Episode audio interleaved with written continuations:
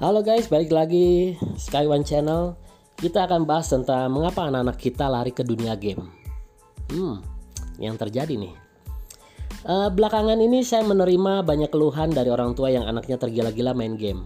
Kalau dibiarkan sehari mungkin bisa lebih dari 6 jam. Sementara itu mengerjakan PR atau belajar sulitnya minta ampun. E, begitu pula ketika tiba waktunya untuk berangkat sekolah atau les, anak-anak kehilangan semangat. Mereka memang berangkat tetapi gairahnya redup.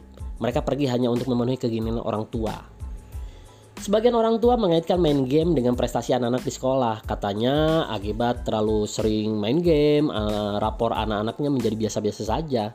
Mungkin bukan yang terjelek, tetapi jelas bukan yang terbaik. Bukan juara pertama, Bukan hanya itu, orang tua juga cemas atas uh, kesehatan mata dan obesitas. Memang, terlalu lama menatap layar komputer bisa berdampak negatif terhadap kesehatan mata dan gerakan anak. Oleh karena itu, banyak orang tua yang melarang anak-anaknya bermain game atau membatasinya hanya di pada hari-hari libur dan jumlah jamnya dibatasi pula. Namun tidak sedikit orang tua yang tidak peduli, mereka membiarkan anak-anaknya bermain game seharian. Alasannya supaya anak-anak tidak mengganggu aktivitas orang tua yang mungkin sedang sibuk nonton TV, membaca buku atau koran, ngobrol atau bekerja ataupun WhatsAppan.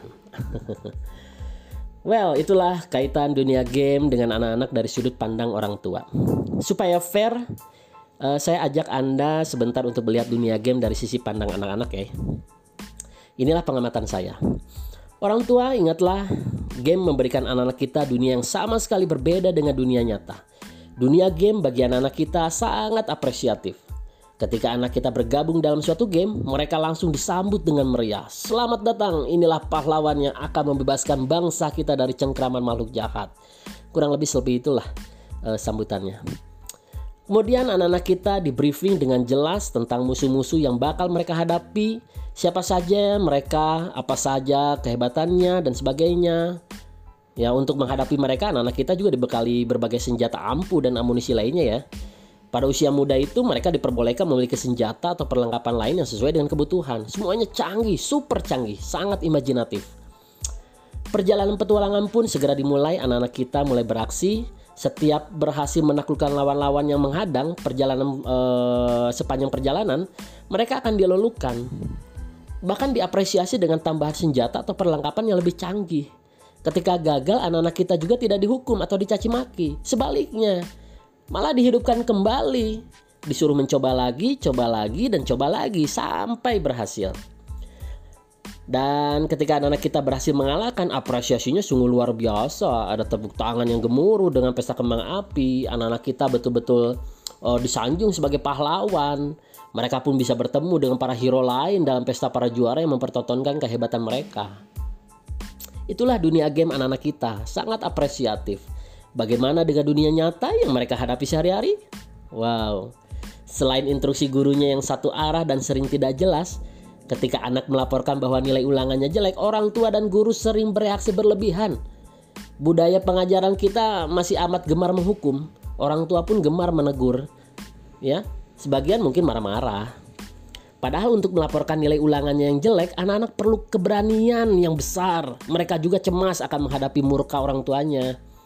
Berbeda dengan dunia game yang tidak mengenal hukuman. Sebaliknya, anak-anak kita ditantang untuk mencoba lagi. Kalau gagal lagi ya coba lagi, coba lagi dan coba lagi. Begitu terus hingga berhasil ya, sampai berhasil. Lalu bagaimana kalau nilai ulangan anak Anda bagus? Nilainya 100 ya? Apa yang Anda lakukan? Sebagian orang tua mungkin memuji, sebagian lainnya mungkin berdaham kecil lah. Hmm, bagus, Ya, tapi ingatlah anak-anak kita jeli. Meskipun kita mengucapkan kata bagus, mereka bisa merasakan tidak adanya ketulusan di situ. Lalu di sekolah mereka juga dikucilkan dengan average student, dijadikan ancaman dan menjadi anak yang kurang gaul. Sekali lagi berbeda dengan dunia game, bukan? Dengan nilai ulangan 100, kalau di dunia game mungkin anak-anak kita sudah dieluk-elukan, sudah bak pahlawan. Ya begitulah, sejak kecil kita dibesarkan dan membesarkan anak-anak dalam lingkungan yang miskin apresiasi Alhasil kita menjadi begitu sulit memuji, ya tetapi sangat mudah mengkritik. Kita paling suka mencari-cari kekurangan orang lain, tetapi sulit sekali untuk melihat kelebihannya, apalagi kalau orang lain itu adalah pesaing kita. Hmm, selamat datang di dunia nyata.